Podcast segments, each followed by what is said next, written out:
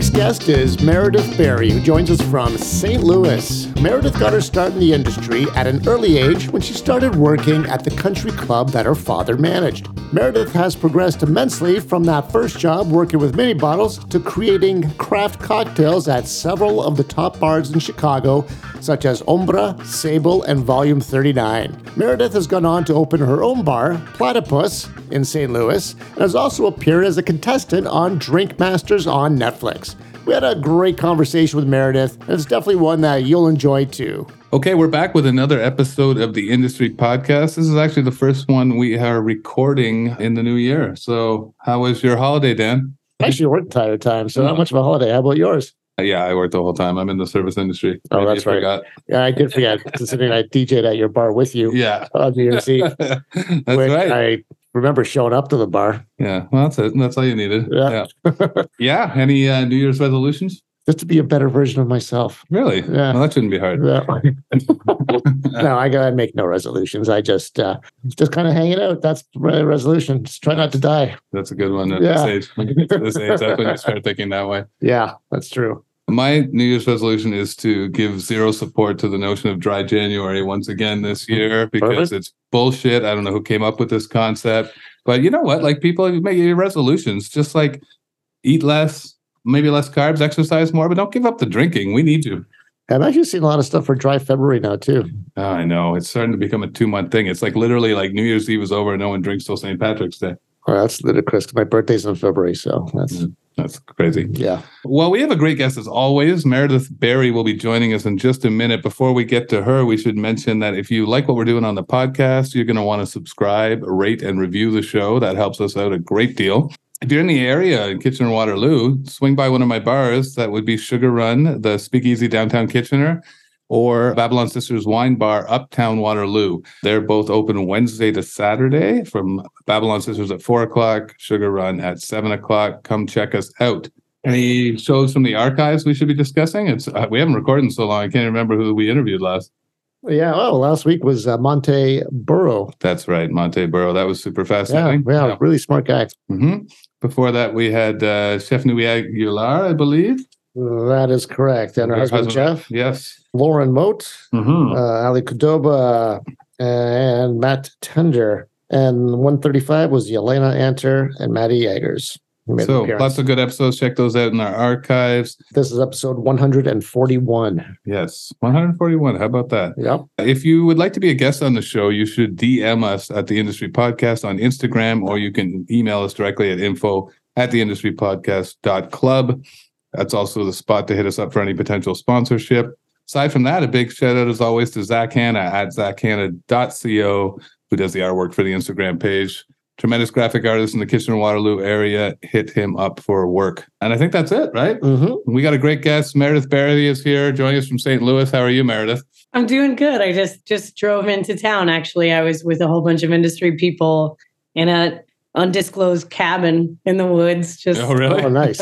nice. drinking a lot. Yeah, sounds like uh, the precipice for a terrible thra- thrasher film, but Yeah. slasher film, I should say. Yeah. Yeah. Sometimes I think about that if I'm out in the middle of nowhere because I, you know, grew up in cities. So, yeah, sometimes the quiet is too much. Yeah, for sure. And so you- you're coming, you just got back to St. Louis, but you also spent a lot of time in your career in Chicago. For those who aren't familiar, also, Meredith is one of the stars of the hit show Drink Masters on Netflix.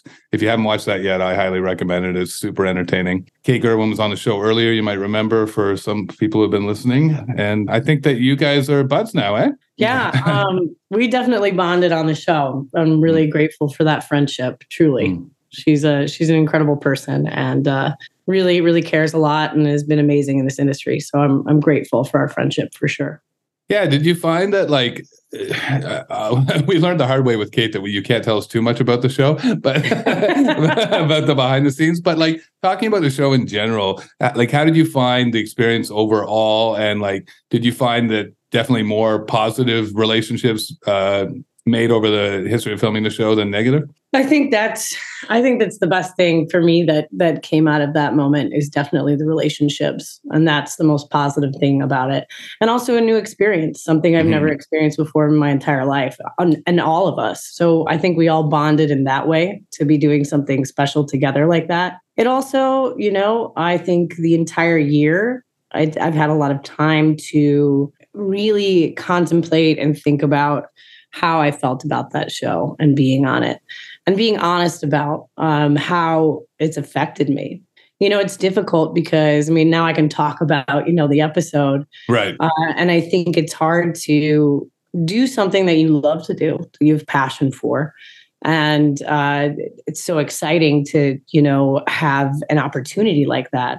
And so then when you kind of mess up on something that's so simple that you do every day and you do right. well every day, it messes with your mind, man. It really does. Yeah. But it's, there's a lot, it's high pressure situation too. So it's a little different, totally. right? Yeah. Totally. Yeah, and it's, complete... it, yeah, sorry, I'm not trying to interrupt you. Like, I thought, no. like it's even way more, uh, I imagine, different than like doing, like you've obviously been a successful competitor in this uh, service industry. You won a GRAPPA competition and also a what was the other one? Sorry, uh, uh, com- Compass Box. Oh, yeah. Compass Box. Yeah, I love Compass yeah. Box. Um, yeah, so like it's not like something you're not used to doing, the competitive part of it. But so, how would you find, would you describe the show as being different than say doing those competitions? Absolutely, yeah. I, absolutely. Then you're so used to a certain way that those cocktail competitions go and they have mm-hmm. a, a, very specific formula even if maybe they do something different to, to you know push the boundaries for themselves in particular those competitions have a formula and this was a formula that we were all not prepared for. Right. For sure. Cameras in front of your face is like yeah. it's a wild experience. And really did they did they give you any notion of what the competition was going to be like before you went into the show or was it were you kind of getting hit with it as you're there I think I, I was getting hit with it as we were there. I mean, oh. kind of, I mean, they kind of prepare you, but not really. I mean, you can't really have a a concept for it if you've never experienced it yourself. Mm-hmm. I mean, they prepare you in a way of being like, you know, all the interviews up until you get picked. I mean, they're, you know, they do a I don't know if I'm allowed to say it, but a, you know, a psychological analysis of you right. to make sure that you're prepared for this kind of level of stress mm-hmm. because you are um, watched at every moment. And right. that that's uh, that's interesting. And um, and you're being seen by everybody internationally. Mm-hmm. so there's a there's a higher pressure for sure than just uh, amongst some of your peers. Right. Like in those individual competitions where it's like yeah there's some people there but you know most of them and yeah. Right exactly. Yeah. yeah. As opposed to everybody from around the world watching on the biggest streaming service in the world yeah, no pressure at all on that. Yeah. when you're in the moment, do you feel any of that pressure, or you just like do your kind of like muscle memory kick in about like, well, I know how to do this? Yes. So there's moments where you're in the middle of it. Like I think during the kitchen moments, I was probably the happiest because I know that and I could literally just get you know it was it was difficult to go around all of the cameras for sure oh, but yeah. that was probably the hardest bit was really just kind of the dance the new dance that you have. You're like, man, when I prep or when I'm bartending, everybody gets a flow. But right.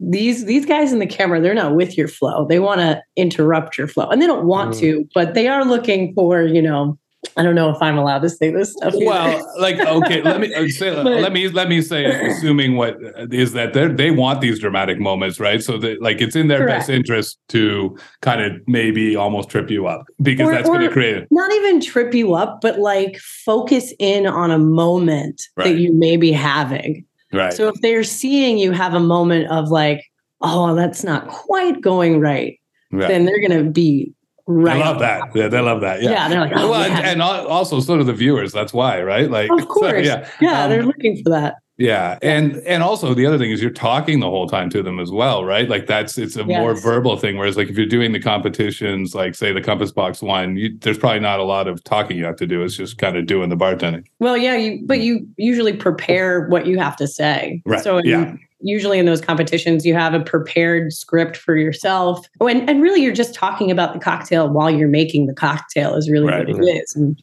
and that's a lot easier than in the middle of prepping, answering all the questions. Right. Yeah. And you have a time yeah. limit on you. Like, well, I, I was watching, yeah. I'm getting stressed out for you thinking about it again. it's like a little PTSD yeah. sometimes. Yeah, bet, sure. yeah. So what is the Compass Box competition for like, for people like me who aren't familiar with it? Uh, Compass Box is an incredible Scotch company. Oh, okay. Yeah, and um, I got an opportunity to um, compete in the national competition and I won that one and then was able to go to London and compete in the international competition as well. Oh wow. And that yeah, was so a blast. Compass Box yeah. is a blended scotch and it's like kind of I, I, would say like for a while like blended scotches were getting like a bad rep sort of like everybody was talking single malts all the time and then Compass right. Box came along and kind of re- like sort of rejuvenated the whole. Now people are like back into like Johnnie Walker and stuff because they realized it was good in the first place. Yeah, he he used to work at Johnnie Walker right. later, so yeah. he you know um he was showing basically I love it because he's like dropping this bomb on also all the rules of Scotch and being like oh yeah, I'm gonna have a 30 year in here and I'm gonna have yeah. a 25 and then I'm gonna yeah. have a three year deluxe blows my mind. Yeah. And he has just a tiny percentage of a three year scotch in there. And he had to call it the three, three year. year. That's right. So that's, yeah. yeah. the stupid fucking rules. Yeah. yeah. But I, I uh, loved it. He's very cheeky and and he's brilliant and it's magical. Hedonism is one of my favorites. It's just so that, good. It's that was the one that light. did it for me too. I love it. Yeah. Yeah. Um, so well, and I'm, I'm we're certainly curious about the show, but I really want to back up and talk. Like the one thing we don't get from watching the show, and everybody again should watch it, is like much about your sort of personal career, right? Probably because they just don't have time for it. But what we're interested on the show is that. So, like, talk to us a little bit about how you got into the service industry and why you decided, or like the moment where you realized this is what I do now. Yeah, that's such a good question. My, you know, my father uh, was in this industry. So I started in this industry at a young age. At the time, uh, he was a general manager of a country club. Okay. And I started just kind of serving and doing some stuff in the kitchen. And then I was cocktailing. And then I got to be behind the bar. And I was doing mainly the um, outside bar, you know, by the pool and making these like Island Oasis daiquiris and oh yeah and uh, pina coladas, you know, with the the pre-made jug, and uh, it was in South Carolina actually. We're from we're from Long Island, and then we moved down south, and there was mini bottles, so it wasn't even like regular bottles. Like they weren't allowed. I think it was only until like 2000 and like they changed the law, maybe 2000 like eight they had mini bottles in like you're talking about like the like the airplane bottles, like the spark airplane bottles. Yeah, yeah, really. In all Holy the bars. shit! Because they thought they would, yeah, because it would con- it was a controlled state. So oh, so like, do you yeah. when you're doing that, you almost don't even need to use the jigger, really. You're just pouring, no, you just, just pour, yeah. Oh, pour. Oh, weird. Yeah. Oh, it I also never, makes inventory really gray area. So but, yeah. there was a lot of well, I'm just going to grab a couple of that and a little bit of that. yeah, yeah. It's, it's already a gray area, but that's even grayer. It's very gray. yeah. Wow, uh, that's nobody's, cool. Nobody's counting all those bottles. There's no fucking way. No way.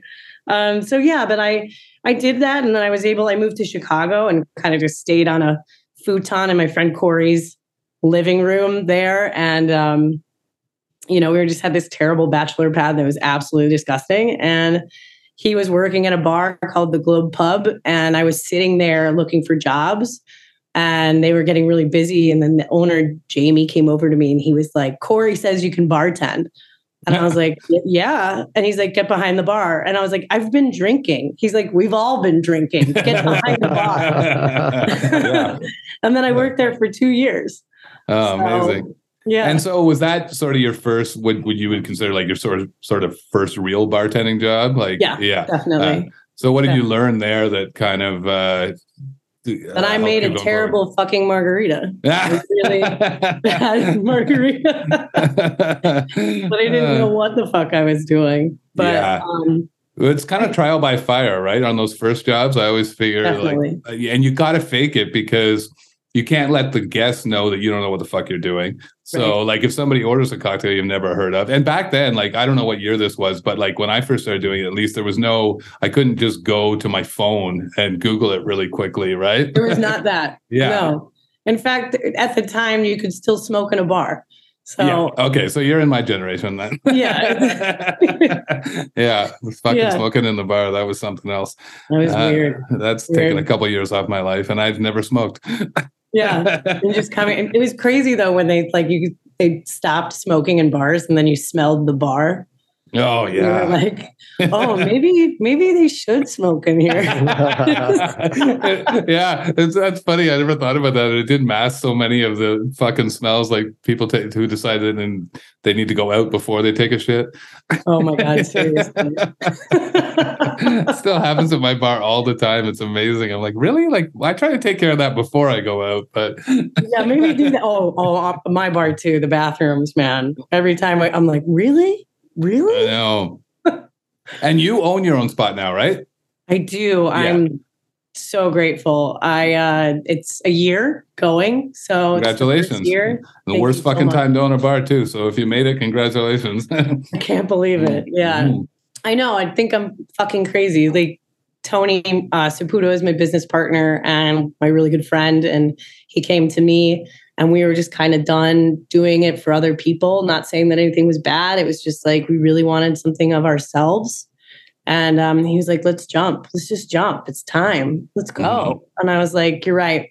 Let's go. Let's do this thing. and it's uh, so that's just, it's you kind of get to this point in the industry where you're like okay i can keep doing this. Right. but like i'm i can i gotta at least move into something where i'm either consulting or owning my own spot or something because you can't just be behind the wood forever. Like your body starts breaking down, the oh, hours yeah. don't appeal to you anymore. And, and also like you kind of get tired telling your family at the reunions that you're a bartender. you know what I mean? Even though, I'm pretty, yeah, yeah. Even though I think that now that's become way more res- a respectable thing to say, and I think shows like the one you were on help with that.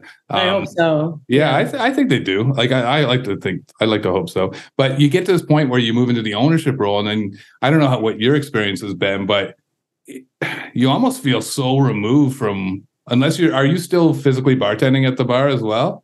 I was doing Sunday Mondays for a while because I just thought that they were the industry nights and I yeah. love them. And yeah, I mean, there's there's been some things recently that I haven't been able to do that. I got some a consulting job with in Chicago, which has been amazing. So I've been back and forth helping old regulars of mine there open a bar. Um, and now I'm like, you know, a partner in it. It's called Whiskey Girl Tavern. So that's really cool. And some other opportunities have taken me away. And then also there's just so much to deal with on the floor sometimes and administrative work that you know a late night all the way you know until three in the morning is just doesn't not work. you know and being my age like it just doesn't work as well so but and i miss all the time i do miss that adrenaline i miss that moment yeah and that's kind of what yeah. i was going to get into there is because that's what i found with myself like now like the things i liked about being in the service industry which is like the socialization like the kind of crazy pressure that you're under all the time that's and the adrenaline that goes with that. Like i don't have any of that anymore. My job is like waiting for fucking repairmen and meeting with accountants. My, the, my favorite thing too the spreadsheet. That's like yeah. the best ever Oh my I know God. it's like you. Did, it's not why you thought you got into the service industry in a weird right. way, right? That's but it's yeah, I mean, it's part of it. It's exciting to watch my staff, though. Mm-hmm. Like I think I'm living a little bit like vicariously through them, right? Because their excitement and seeing them, you know, get excited and, and, about a drink or a cocktail that they're creating or how they're like moving through the night with like a sea of guests and watching them improve throughout the entire year. Seeing them where they started and how they like are now it it blows my mind. And we have the same staff that we started with and we've added just a few more because definitely like tony and i were bartending a lot more in the beginning and now we're like well we shouldn't bartend because they want shifts you know? Right. Like, yeah and they, they need to learn, right? Like, and, and they like, need to learn. That's how you learn. Yeah, it's the only way to learn. Yeah, because I'll do everything. That's the problem. Yeah. yeah, yeah, that's the thing. You just get back there. You start. You're in your world again. Um, yeah. but like, I mean, it's great for them to have like a, someone like you as a mentor, who's because there's so many bars that are owned just by people who have no service experience at all, right? Like I would probably say the majority of them. Uh, so I always think at least that's something that people like you and I can offer to the people working for us is some fucking hands-on experience. Oh, I yeah, I think it's so important.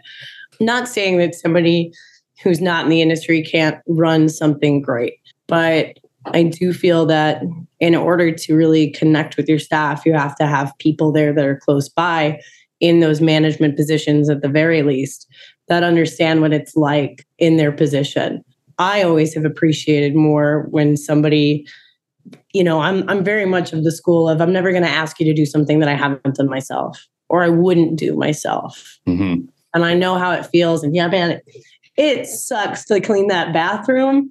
I know, but I've done it. I did it earlier. We'll do it again, but tonight it's your turn. You know. Uh, I had that experience the other night because I had um, we were short staffed at my one bar, so I actually had to like be out there on the floor again and it was yeah. Uh, like being there till 3 30 in the morning again was an eye-opener but there was a, a vomit situation and i was just like look i'm a team player but my vomit cleaning days are over. They're behind me now. I've done it so many times. Yeah. you do learn some good things like cheap coffee grounds. Yeah. Clean up vomit the best. Mm-hmm. i worked in a lot of nightclubs you remember that old chemical they used to have that that weird fucking smelling chemical that you would throw oh, on? Yeah. It was like a powdery shit, and it almost smelled yeah. worse than the puke. Yeah, it was terrible. Yeah, like it was like a, I, I don't know why we're putting something on the puke that smells worse than the puke, but it, but it did. Sawdust is terrible too. Yeah, sawdust you know? was bad too. It almost accentuated the smell. Yeah, it's terrible. Yeah, yeah. The coffee grounds. So I don't know who came. It was probably an accidental one, but whoever figured it out kudos. Brilliant. Yeah, brilliant. uh, so uh, before we forget, what is the name of the bar in St. Louis? Uh, Platypus. Platypus, yeah. And so uh, I guess we never really uh, finished this question, but like, when, was there a point where you realized when you were in Chicago that you were like, okay, I think this is what I do for a living now? Yeah, I um, I got to work at Hamburger Mary's. I wanted to work there so badly because I wanted to work at a gay bar. You know, right. I wanted sure. to be in a, I wanted to work in a queer space. Yeah. You know, and I had never experienced that. And um, I was there and I just remember seeing the community and how bars are so essential to community and people. And in that moment of working in that space, um, I believe that I found myself as well and who I was and how I could be true and honest to myself. And I had the support of those people there. And I learned so much. And I actually got to be creative for the first time. I got to put something on a menu. Mm, it's a big you know, deal. I had yeah. owners who were like, go for it. Mm-hmm. And I was like, that's so fucking cool. And I got to go to a farmer's market and pick out some fruit and go make a silly little farmer's market mojito, you know? Yeah. But it made me so happy. And then I got that thirst for knowledge and creativity, and I wanted to learn more and more and more. Um, you know, and then eventually you grow out of those spaces and you move on to different spaces. But that was the moment that I think it's the community and the creativity. And I was like, this, I'll ne- I'm not never going to leave. And do you identify as queer? Yes. Yeah. Okay. So like before that, um, that experience at Hamburger Mary's, did, did you find any roadblocks because of identifying as queer in the industry? Like what you were saying, you felt most at home there, but did you have, was there backlash before that? You know, I think I didn't, I don't know. I don't know if there was backlash or maybe it was my own fear of backlash right. within, t- internally within myself because I was yeah. in the mode of trying to figure out who I was. Uh-huh so and be out and in a actual community which i didn't really have before mm-hmm. so you know i can't say necessarily that i found anything pushing back at me besides the general societal pressure sure that yeah. just is and your, um, own, and your own brain in my own brain yeah. right yeah. totally but i also stayed in a lot of gay neighborhoods like i stayed in andersonville in chicago uh, and boys town majority of the time. I didn't mm. venture out too much into un, until I became a part of the more craft cocktail world. And then I started venturing out to like Humboldt Park and kind of, you know, Wicker Park and um, uh, different areas downtown and, and connected to people in a different way. But you always have a, a, a sense of uh, fear within you. I mean, there there were times. I mean, I was working in a downtown place, and I walk. You know, you walk into bathrooms, and you have short hair as a you know a woman or anybody who's queer, and and and it's like you're in the wrong space. You know, yeah. and there's there's going to be that feeling, and there's. Sure. Strange moments bartending when you know you do kind of feel like a, a little token of something, you know, mm. and people, you know, ask questions maybe that they shouldn't be asking right that's yeah. personal but yeah, especially fucking drunk people right like oh yeah, yeah. there's no fucking filter there no it's yeah. all it makes it a thousand times worse uh, but that's kind of interesting that you sort of developed or you realized that uh, you were kind of getting a personal awakening at the same time as you're you're getting an awakening in your journey in your profession almost simultaneously mm-hmm. yeah that's Absolutely. cool and where did you go after that to work I worked at um, a place called uh, Ombra. Okay. Um, I worked at the Florentine at JW Marriott. I did that, and it was an incredible experience too. I don't want to knock it. It was short, and I still have friends from that. You know, hotel experiences. You're in the fire. You're working literally every single day, mm-hmm. um, doubles. Uh, so uh, that was amazing, and met some incredible people in my life that have helped me grow in my career as well and believed in me uh, in my career to to offer me other jobs and other opportunities. So the Florentine was a really important time, and I needed that. I needed to work in like a hotel setting and see what that was like. Mm-hmm. Kind of back to the fine dining that I did at the uh, you know country club with my dad, and then I worked in Ombra. Uh, where I actually got to kind of run my own program for the first time.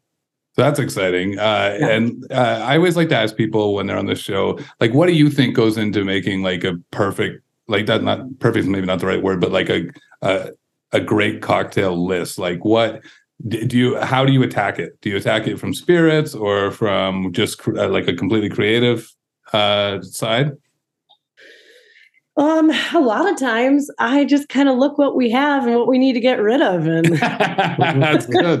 that's the real truth. but that's creativity then. That's what I mean. Because yeah. then you're like, okay, you're taking what's what's there and making something out of it as opposed to coming to it like and how long does it take you to like what's the, what's your process for perfecting a cocktail? Like do you have a bunch of trial and error or you mean sometimes you have a mm-hmm. concept and it just like works, mm-hmm. um, and you put things together and you just you know stir it in a glass with your finger and you sip it and you're like, well, shit, put it on the menu. yeah, I mean that's real. And then sometimes it is like this creative process that I've looked at notes from the past you know mm-hmm. like you have, just have ideas like theoretical ideas that could possibly work and flavor profiles that you'd like to go for um, and then you're like well whatever i'm doing right now is not fucking working table that shit come back to it later and i've definitely looked at notes from the past and brought it back up and i was like whoa finally it's like i figured out the puzzle what the yeah. was. Sometimes you need to step back from it for a while, right? Like yeah. just like literally take a break. It's like I, I always read about like artists like painters or whatever will do that and they start and they just get stuck and then they leave it or like a writer or whatever and then they come mm-hmm. back and they found it later. And i i feel like the whole craft cocktailing thing is maybe not getting respected enough as a pure art form because that's what it is. Yeah absolutely. I mean I like also, you know, I do the Mr. Potato Head, put it together kind sure. of thing. yeah. I do it, you know, yeah, yeah. you can't always have something, you know, incredibly brilliant, you know, and it all comes and stems from, and we know this, there's just ratios that just work mm-hmm. and that are good. There's something I've been like playing around with a lot recently in my mind and talking about more on the show is that, and watching the Netflix show, it kind of sort of brought this more to the forefront for me is that are do you think that we're reaching like sort of an apex of where this craft cocktailing thing can go? Like where now it's almost more of it's about um, the aesthetics of the drink than actually how it's going to taste when you drink it. Um, and like we're uh, like is do you feel like there's a ceiling for this or is it can we always push through? I mean potentially. I mean we just found out that noma closed Right. Yeah. I read that today. That's crazy. Yeah. I mean, it's it's this it is kind of this fear like have we hit this ceiling of where are we going to go is this sustainable is this mm. even possible anymore and you want like i desire to be creative and push those boundaries and you know sometimes i don't have the monetary means to be able to do everything that i want to go for because i can't have that you know contraption that does this and the centrifuge and the you know i mean uh, some people don't you know don't have the ability to even have like a pressure cooker or an induction burner to even work on. Mm-hmm. So, you know, also, where do we go? It's like, who are we serving? Right. I guess is the question. I mean, if we talk about bars as a community, I want to have beautiful drinks that I serve to people, but also I want it to be affordable for people and I want them to enjoy it. Mm-hmm. And I don't want it to just be a lot of fluff either. Mm-hmm. I want it to be a wonderful experience for them.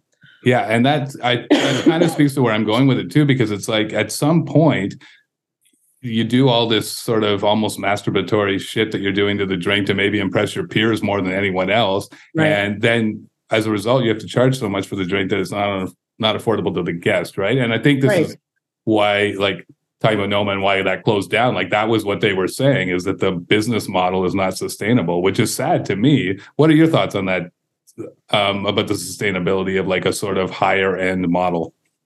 I mean, it is sad because, like I said, I mean, sometimes artistry takes a you know a certain amount of people people who are able to enjoy it. Unfortunately, mm-hmm. um, I mean, even we know in the art world, you can do art, but like who who's seeing it, right? right. Who's enjoying it? Who's able to afford it? Who's able to go and look at it and appreciate it?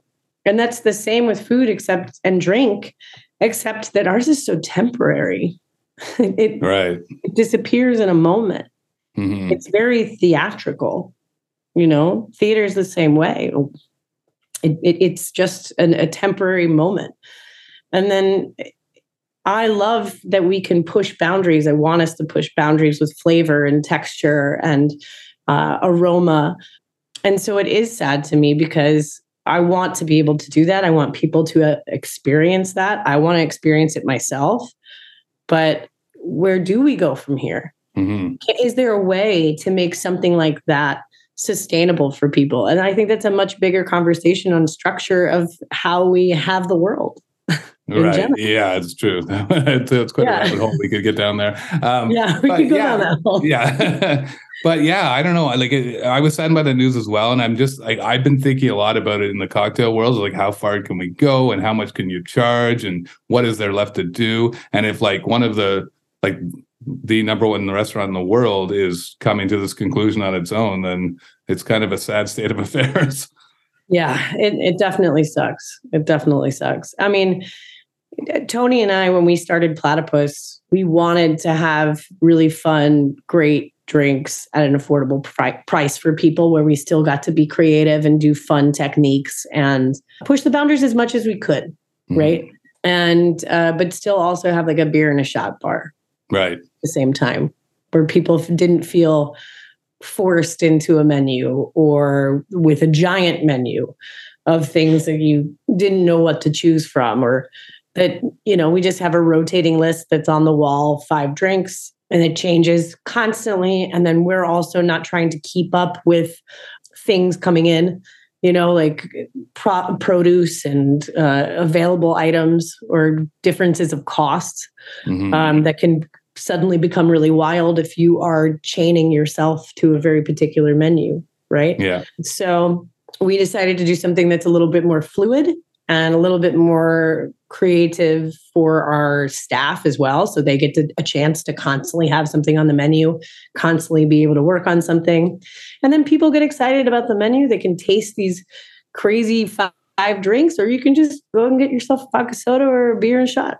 Right. you want. I think that's so, and kind of space for that. Yeah. Yeah. And I, I think that like that's where I've kind of landed on it too is like the smaller cocktail list is better. Like you see some of these lists, it's just like overwhelming after a while. Like at the first bar that I opened, we made that mistake and it was too much going on. And after a while, people just go, like, oh, fuck it, just give me a beer.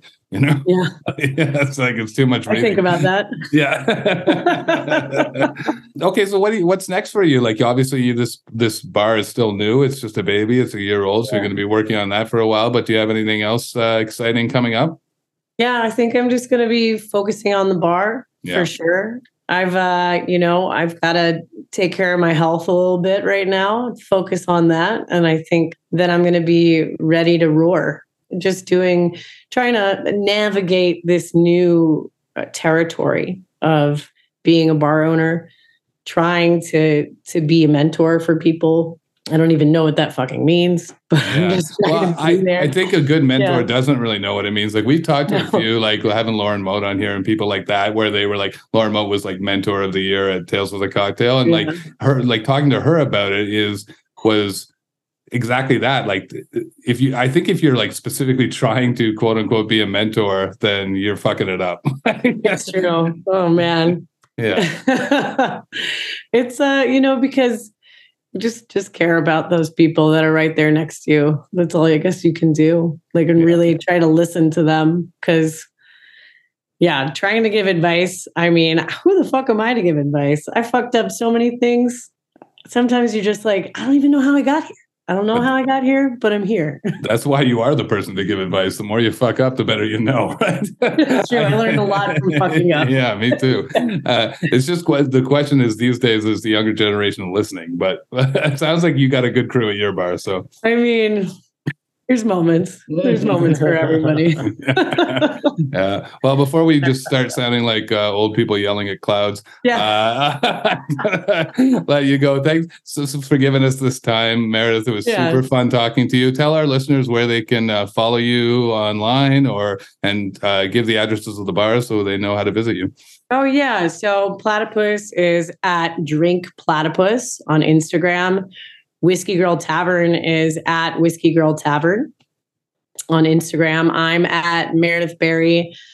Uh, I don't even remember my fucking numbers at Meredith Barry 92517. And uh, I'm also at www.meredithbarry.com. And you can and, email me there, whatever. and check out the Netflix show one more time. I'm going to plug it. It is awesome. And uh, we really appreciate you giving us the time, Meredith. That was a super fun conversation. Wish you yeah, all the best. So Good luck with the bar going forward. And uh, if we ever are, are, able to leave the city again, then we will come visit. hear that. Thank you okay. so much. This was a lot of fun. Thank you. Yeah, thanks a ton.